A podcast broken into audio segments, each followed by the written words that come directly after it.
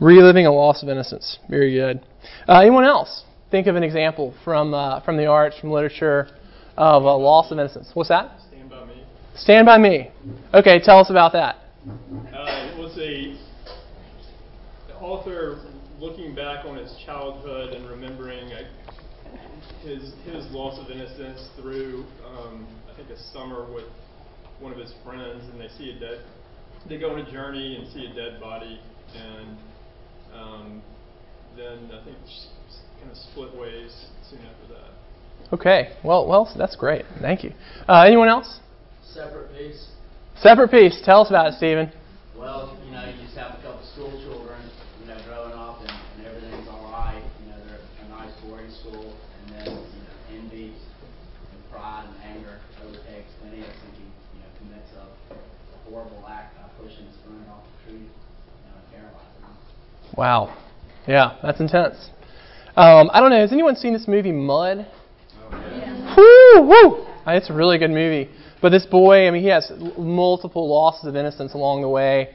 Uh, it's a movie with Matthew McConaughey. It's set on the Arkansas River, I think in Arkansas. Makes sense. Um, and uh, and so his parents are getting divorced. There's a loss of innocence there. Um, he uh, he has this you know this little girlfriend, this crush, and and he thinks that they're in love, and she's actually not interested in him. She kind of blows him off, and uh, then you know they live on this riverboat um, on a river, and he loves fishing and getting out on the water. And the the man, the government comes, and they're gonna you know for whatever reason they're gonna they're getting rid of all the riverboats, and his house being seized and destroyed. And so it's just it's just a big theme throughout it. And so loss of innocence basically um, you know is, is what it in, in kind of literary terms it's someone uh, coming, uh, becoming acquainted with pain and suffering and disappointment for the first time. Uh, if we talk about loss of innocence in theological terms, in biblical terms, what we're, what we're talking about is somebody, uh, an initial recognition of the fall. Like you're becoming aware that the world is broken for the first time. And, uh, and everyone kind of has losses of innocence in their life. There's kind of individual loss of innocence where you find out something, you know, find out the darkness of yourself find out that you're a sinner. Hopefully that's happened for you. Uh, it certainly happens for me every day. Um, then there's kind of, you know, there's like there are personal losses of innocence where, you know, someone that you looked up to, they fall. Uh, everyone has a loss of innocence with their parents. Uh, Mary Matthews, she hasn't had a loss of innocence. She's also 18 months old, so anyhow. Uh, and then you have these kind of cosmic or corporate losses of innocence. Like, uh, like I remember when I was right out of college, I um, I was please no one no one judge the legislation, but the uh, vote yes tax reform campaign of 2003. I was just all into it. I was way into it, convinced that this was going to you know help poor people, and uh, and I was I like showed up for a meeting about it and, and walked out of the meeting as the uh, campaign chair for Hale County, Alabama, age 23. That's because there was no one else who wanted to put up signs in Hale County. That's not because of any credentials. But anyhow, so I was all into it, and I can remember talking to one of my friends on the phone, and I, he was college educated, nice guy. Presumed presumed that he would be all into it too. And I was like, "You're gonna you're gonna vote for this? You're gonna vote yes, aren't you?" And he goes, uh, "No, I'm not voting for that." And I was like, "Why, why are you not gonna vote for it?" He says, "It's gonna raise my taxes." And I was like, "I'm not gonna don't mention his name." buddy, um, I, I, you know what? Let's think about it. How much is your house worth? It's only going to raise your taxes by $120 a year. It's like that's $10 a month. I said, think about all this is going to do for the poor people. You know, and, and that's $10. $10 a sacrifice. That's a, that's a, a, a six pack of beer, of good craft beer, you know, that you can sacrifice one month out of the year. One, one time a month. He goes, that's not a six pack of beer I'm willing to give up. And it was like crushing. And what was also crushing is the person I worked under for this campaign. Uh, two years later, uh, I ran into him. We were talking. He goes, "You know, that was that was such a stupid thing. That was such a stupid piece of legislation. I can't believe I was all into that." He's like, "That was, you know, it was all. It was it was so poorly designed and so poorly. Anyhow, and I was just like crushing. And so, uh, so anyhow, everyone has, you know, especially in your 20s when you're all idealistic about the world changing, and you have that like crushing blow. It's like, oh, politics is not very inspiring. So anyhow, so you get we get a little bit what we're talking about. So we have this song, um, and there are lyrics uh, kind of interspersed throughout the um, throughout the room here. Uh, and this is a song from the 1980s. I think it's 1987 by Don Henley, one of the former members of the Eagles. Uh, it's called "The End of the Innocence." And uh, he, you, you're going to see in this song kind of two two layers of loss of innocence. At the beginning, there's going to be kind of an individual loss of innocence, and then the second stanza, there's going to be kind of a corporate loss of innocence. And so, what we're going to look at here is um, basically responses to loss of innocence or responses to the broken world, responses to the fallen world. That's, that's kind of, in a nutshell, what we're looking at. We're going to listen to this song first. Okay.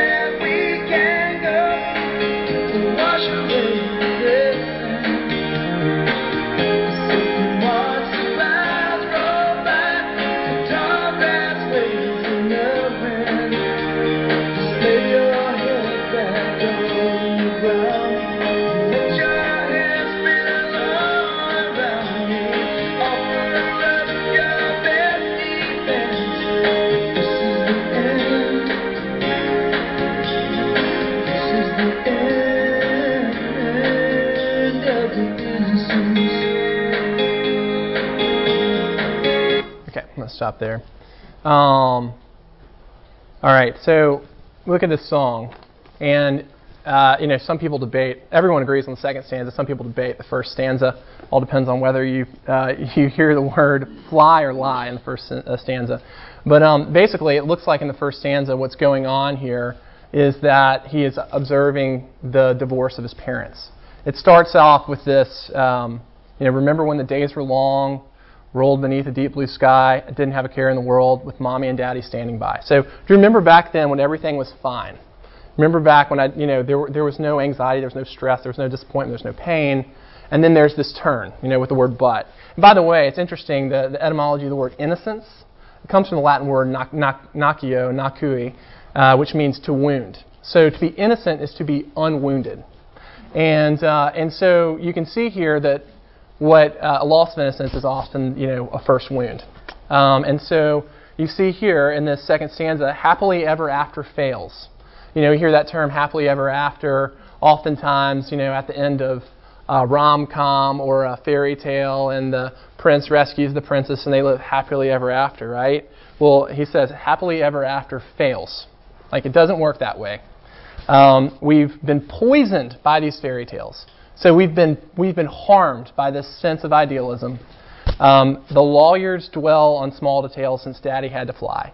So we can look at that. You know, lawyers, probably divorce lawyers, settling, settling a divorce, small details, since daddy had to fly, so there's a separation between mom and dad. And so we can see here that his parents' divorce um, is, a, is an individual loss of innocence for him. It's, uh, it's a turn where he sees the difficulty of life for the first time.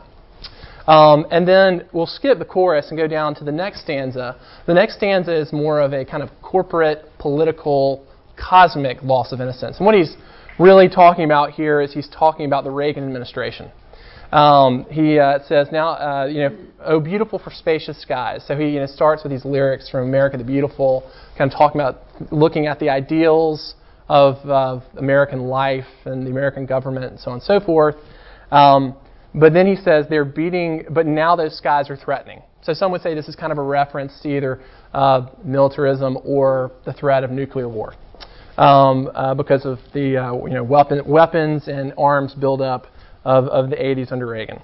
It's interesting. He makes a reference to Isaiah in the, in the third line there. It says they're beating plowshares into swords.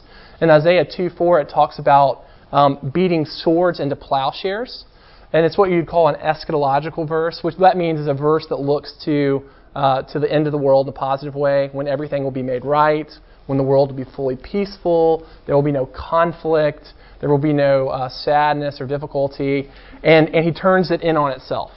Because in that image in Isaiah 2 4, it says they're beating their, their swords into their plowshares. Basically, they're getting rid of their weapons, they're putting their weapons down, and they're just going to the plows because they don't have to worry about war. They don't have to worry about threat. They can just peacefully farm their land and raise organic cucumbers, right? Because um, that's because that you know that's that's what we're all after. Um, but instead, he's saying that we're getting rid of our plowshares and picking up our swords. And then he goes on to say, For this tired old man we elected king. That's a, a negative reference to Ronald Reagan. Guys, that was the president in the 1980s, for those of you who are in junior high. That's the, yeah. yeah. Um, and uh, armchair warriors often fail. So, kind of this disenchanted view of politicians. We've been poisoned by these fairy tales. Again, by these American ideals, we've been, we've been poisoned. Um, and the lawyers clean up um, clean up all the tales That you know, probably refer to lawmakers. Since Daddy had to lie, a lot of times people refer to Ronald and Nancy Reagan as Mommy and Daddy. And so, since Daddy had to lie, so there's that repetition there. But anyhow, so now this is a, you know, uh, I had these ideals of what America should be, and in his his experience, he is frustrated that Reagan uh, is militaristic, has built up arms, and that we're not focusing on, you know, the domestic policy and the poor and farming, things like that. that this is Don Henley. This is not Cameron Cole necessarily. Um, but um, but anyhow, so you can see you can see this is a song about lost innocence. Well, now what we look at is his response to the difficulty of the world, response to fallenness and brokenness, and he says, "I know a place where we can go that's still untouched by man. Uh, we'll sit and watch the clouds roll by and the tall grass wave in the wind." Can anyone? How would anyone uh, you might have a word to describe that response. Escape. Escapism. Yeah. Hey, there's all this difficulty in the world. Let's go out. Let's go sit in a grassy field. Let's watch the clouds roll by. Okay, so let's kind of remove ourselves from reality. Now, hey, there's something good about that. I mean, hey, who's going? Who, who needed a vacation this summer, right? I've got one coming after the mystery trip. Um, no, just kidding. Just kidding, guys. Anyhow, um, but I do. Um, but um, but anyhow, so yeah, taking a vacation's good. You know, hey, Sabbath, a, a day away from work, a day to just kind of enjoy God, enjoy relationships, enjoy your life. And so there's nothing wrong with escape, but that's not a complete solution. You know, we can't all go to Walden Pond. Um, we can't we can't just run away from the world. And uh, and then but the end of the end of the the the chorus um, is generally a little bit uh, depressing. Uh, you know, he says, "Offer up your best defense, but this is the end. Like this is the end of the innocence. And when you see um, you see the I didn't play it, but the last stanza also is generally pretty defeatist. It's pretty uh, it's he, he it's it's uh, kind of despair has the upper hand uh, at the end of the song when he talks about um, uh, somewhere back in the, back there in the dust that, that there's that small town in each of us. I need to remember this. So baby, give me one last kiss and let me take a, a long last look before we say goodbye. That say goodbye is not just a goodbye to the girl that he's smooching on.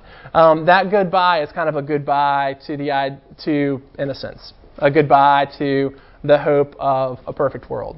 And so, so anyhow, so this is Don Henley. This is his communication of a loss of innocence, and this is his response to it. And you generally say it's kind of escapism and despair.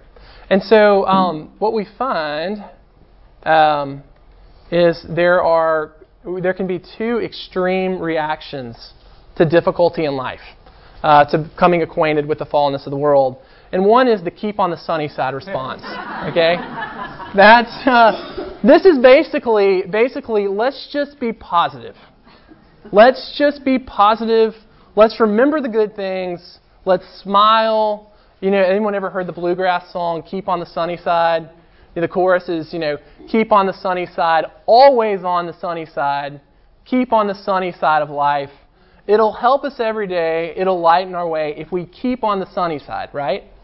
And so basically, one is an extreme overreaction in a positive direction. To say everything's fine, let's just be positive, right?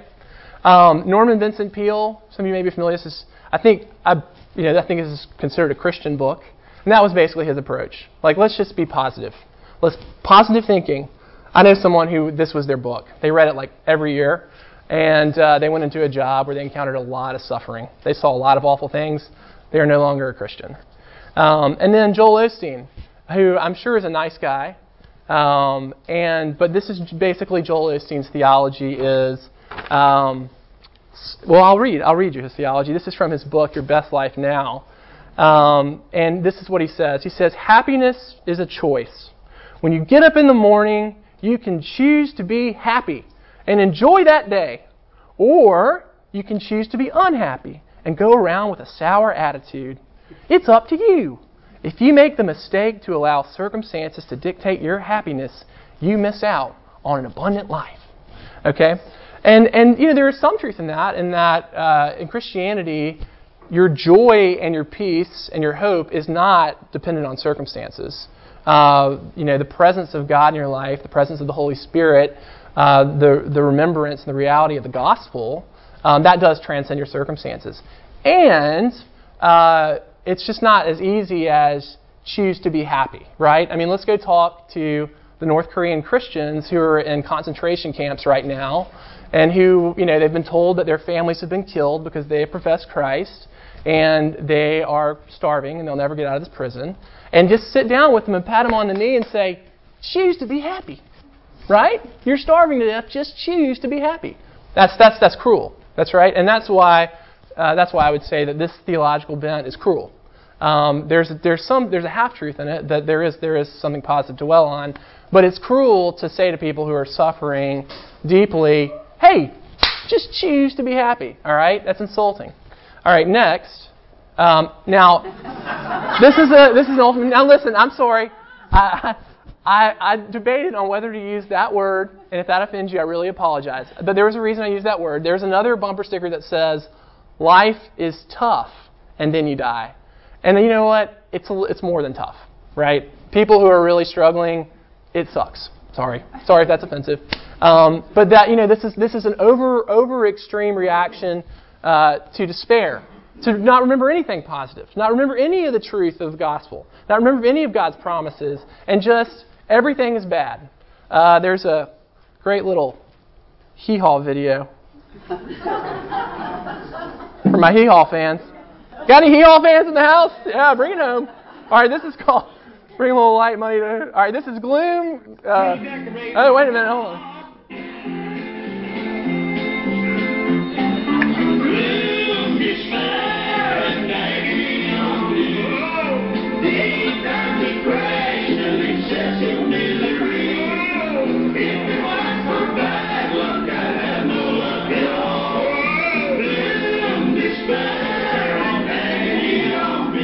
Right, you know, got to keep it, got to keep it light, right? This is heavy. If you couldn't understand that East Tennessee twang, that's gloom, despair, and agony on me. And there's one other here. If anyone's seen Wedding Crashers, uh, John John Ryan has his heart broken. He has his heart broken. You know, the love of his life. You know, does not want him in her life, and and he's so depressed. So he's giving some uh, love life advice to the children at a wedding. And uh, here's what he says. Love doesn't exist. That's what I'm trying to tell you guys, and I'm not picking on love because I don't think friendship exists either. okay. All right. All right. So so anyhow, we you know whether it's secular people, whether it's Christians, we can go to the other extreme and just go all despair and forget you know forget the promises of God. And here's what Christianity has to say. Christianity, and I got to tell you, if you're if you're not a Christian you're a, you're a seeker, you're exploring this, or you're not even sure why you're here. Or if you're talking to people who are not Christians, this is something that I think is extremely attractive about Christianity. Is how honest and realistic it is. Because here's, here's, what, um, here's what John says. And, and right at the beginning, he says, Light shines in the darkness, and the darkness does not overcome it. So he's saying there is darkness, and there is light. You know, darkness is evil, Satan, fallen world. Light is, is God uh, and, and Jesus. And darkness has not overcome it. Light has the upper hand. So it's, you know, it's acknowledging both. Jesus. Jesus says in John 16, 33, In this life you will have trial and tribulation. But take heart, for I have overcome the world.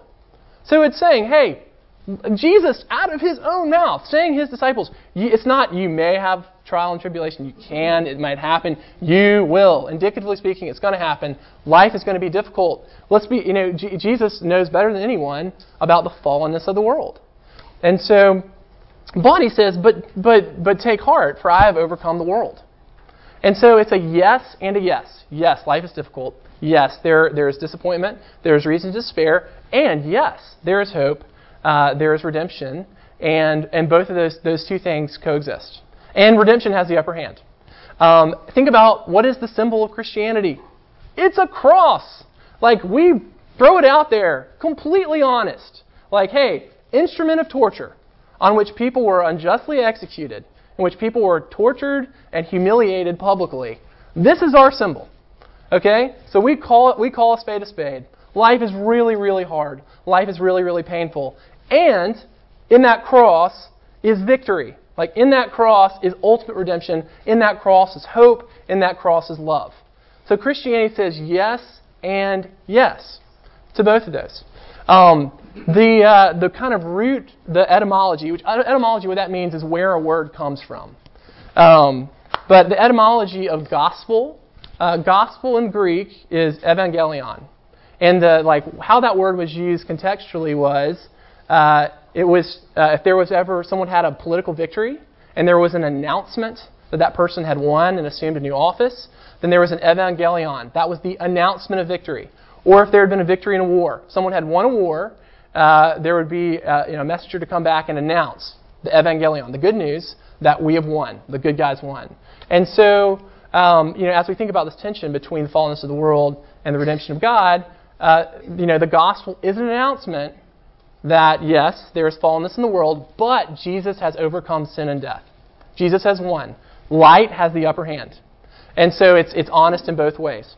All right, so what we're going to look at here is moving into like kind of, okay, great, that's beautiful, Cameron. Um, how does this practically influence my life? Well, now we're going to look at uh, the Psalms. And, and, one of the genres of Psalms, the types of Psalms, are laments. There are lots and lots of laments in the Psalms. And uh, the, in the laments, there is usually a very honest, transparent e- expression of the difficulty of life. Um, and, and mixed in with that is, um, is the, you know, remembering God's character, remembering God's redemption. And so this is Psalm 3, this is a lament, and you're going to see how, um, how the author acknowledges both. Um, all right, verse 1. Lord, how many are my foes? How many rise up against me? Many are saying of me, God will not deliver him. Okay, so that is acknowledging the fall. You know, I've got a lot of enemies. My back is against the wall. I am afraid. Uh, this is very difficult. And there are people who are against me, and they're saying, you have no hope. You're, you will not be delivered. Okay? So, a very honest acknowledgement of the fall. Now he goes and he remembers the gospel. In which, when I say the gospel, it's a remembrance of God's character and God as a Savior, and God as a Redeemer. But you, O Lord, are a shield around me, my glory, the one who lifts my head high. I call out to the Lord, and he answers me from his holy mountain. Okay, so he remembers that God is a protector. He remembers that God is the one who encourages him, that he is his glory. He's someone that he can call on. He is a friend that he can lean on. And then he goes on to say, I lie down and sleep. I wake again because the Lord sustains me. So he has peace. In the midst of, in the, midst of the difficulty, in the midst of remembering the gospel, he has peace. I lie down in the midst of this difficulty. Um, I will not fear through the. I will not fear though tens of thousands assail me on every side. Remembering the fall. Arise, Lord, deliver me, my God. Strike all my enemies on the jaw. Break the teeth of the wicked. From the Lord comes deliverance. May your blessing be on your people. And so, as he remembers both of those things, his response is to pray in faith, remembering God's promises, and to trust God. That's the reaction. I see the difficulty, I remember the gospel, and what I'm going to do is I'm going to pray to God, and I'm going to trust God. Um, and I say pray in faith intentionally. I mean, he's praying in a way where he's remembering who God is, he's remembering what God does. Um, another psalm. Your Bibles, uh, uh, Psalm 86. Sorry we didn't have enough. Uh, but it's in the middle of your Bible. It's on page uh, 924. And what you're going to see here is that um, this prayer of David, how he, the, there, the, again, these three things that he does. One, remembers the difficulty. Two, remembers the gospel, God's character and God as a redeemer. And three, praise and, praise and trust the Lord. Okay? And you're going to see him kind of, this is, a, if anyone here is, an, is a, uh, an abstract thinker, this will affirm you. Because he's all over the place. There's not like well, point one, point two, point three. It's, it's really an intermingling of all of it. And so, uh, in, in, in uh, verse 1, Hear, O Lord, and answer me, for I am poor and needy. So he's praying to God to hear me, but he's acknowledging I am poor and needy. So he's acknowledging the difficulty. Now he comes to he's going to pray he's going to pray and trust the Lord in these next three verses. Guard my life, for I am devoted to you. You are my servant. Save your servant who trusts in you. Have mercy on me, O Lord, for I call to you all day long. Bring joy to your servant, for to you, O Lord, I lift up my soul. Okay, so now, so he's praying. He's trusting God. Um, now, he goes on to remember the gospel. You are forgiving and good, O Lord, abounding in love to all who call to you. So remembers God's love and loves God's goodness. Then he goes back to pray. Hear my prayer, O Lord. Listen to my cry for mercy. Then he goes back to remembering the gospel in these next three verses. In the day of my trouble, I will call to you, for you will answer me. Among the gods, there is none like you, O Lord. No deeds can compare with yours. All the nations you, all the nations you have made will come and worship before you, O Lord. They will bring glory to your name, for you are great and do marvelous deeds. You are, you alone are God. Now he goes back and he's going to pray, pray in faith again. Teach me your way, O Lord, and I will walk in your truth. Give me an undivided heart that I may fear your name. I will praise, O Lord my God, with all my heart. I will glorify your name forever. For and then now he's going to remember the gospel. For great is your love toward me. You have delivered me from the depths of the grave. Now again, he's going to go back. He's going to remember the difficulty of life. He says, The arrogant are attacking me, God. A band of ruthless men seek my life. Men without regard for you. Okay, so again, you can see he's being totally honest here, going to God with it.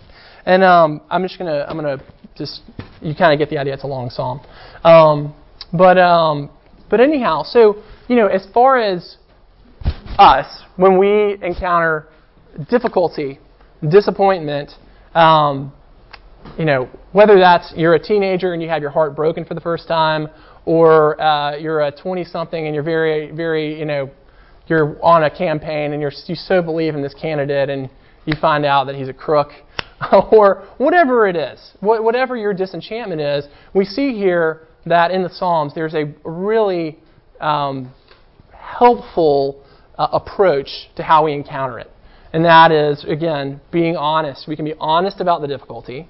Secondly, we need to remember the character of God. We need to remember the gospel. We need to remember what Jesus has done.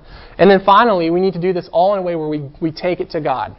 we, we you know, look how honest David is about the difficulty in his life with God. He tells God. Um, and then he and he trusts the Lord. So anyhow, so that's kind of that's a helpful roadmap. Now, practical applications for the yes and the yes of Christianity. Um, the first is the yes and the yes of Christianity uh, allows us to have realistic expectations about life. And like young people, uh, I think a lot of times when I was a kid, and I don't know if this was because I was hearing what I wanted to hear or I was, I was taught wrongly, but I had this idea that if I was if a faithful follower of God, then that meant that things were going to work out. You know, I was going to succeed. I wasn't going to fail. Uh, the girl that I had a crush on was going to want to be my girlfriend, and uh, you know, and I was uh, I was going to be happy. And that is that is not at all what Jesus has to say or what the Bible has to say about life. I mean, Jesus says there will be trial, there will be tribulation. So, you know, a lot of people lose their faith when they get into their 20s their 30s and something really bad happens. And um, and and, that, and, you know, and that's because they had an expectation that life was meant to be more comfortable. And you know, hear me, it's going to be real, bad things are going to happen. It's going to be really hard, and God is honest about that. And there will be a day when everything's not going to be bad, when Jesus comes back and, and the world is made perfect. Um, but in this life, it's going to be difficult. So don't don't be like, what happened, God? Because we're here we are, telling you, it, adults, Bible, Cameron, all telling you uh, it's going to be hard. Okay. Um, second thing, uh, it gives us the freedom to acknowledge problems and to get help in light of potential disappointment. Um, I, uh, you know, I, I see a, a, lot of parents who just, you know, they, uh, we all, you know, our, our children are our babies, right? And we see them as the, you know, the cute little one-year-old with the passy in their mouth, and you know, that's that's Johnny, and Johnny has, you know, Johnny has the white blonde hair and so on and so forth. But you know, Johnny's Johnny's 16 now, Okay? And and we don't, you know, it's, it's something you don't want to give up, right? It's something that you don't want to give up that this is your baby, but your baby's actually, you know, emerging to be a young adult. And so a lot of times when kids will have problems, you know, it, we kind of want to like, oh, well, Johnny got, you know, got caught drinking by the cops three times, but, you know, that's just boys being boys. I, I found marijuana, but I think he's just experimenting, and that's what teenagers do.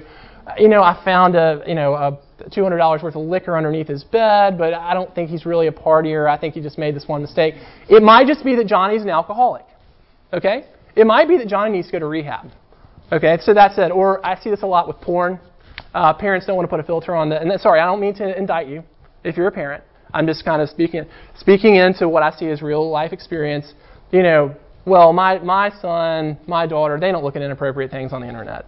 You know, I mean, he's he's still so young, and uh, you know, he's 15 and I don't, he's not looking at porn on the internet and we don't need a filter. Well, maybe, maybe your son is one of the 5% who's not looking at porn on the internet. But regardless, you know, you probably need to acknowledge that there's difficulty in the world and your son's a sinner and we're all going to make mistakes and you need a filter on your computer. Uh, so if Johnny is getting into that stuff, you can help Johnny and you can put up some boundaries and, you know, we can, we can do what we need to do. So, so that's, that, that's where, where this might practically impact our life. Or uh, for our own problems, right? Um, I know a lot of people, uh, when bad things happen, they don't want to acknowledge them. Uh, I, I know someone who they had had multiple miscarriages, and their husband's advice was, you know, stay strong, you know, keep a smile on your face, got to be positive.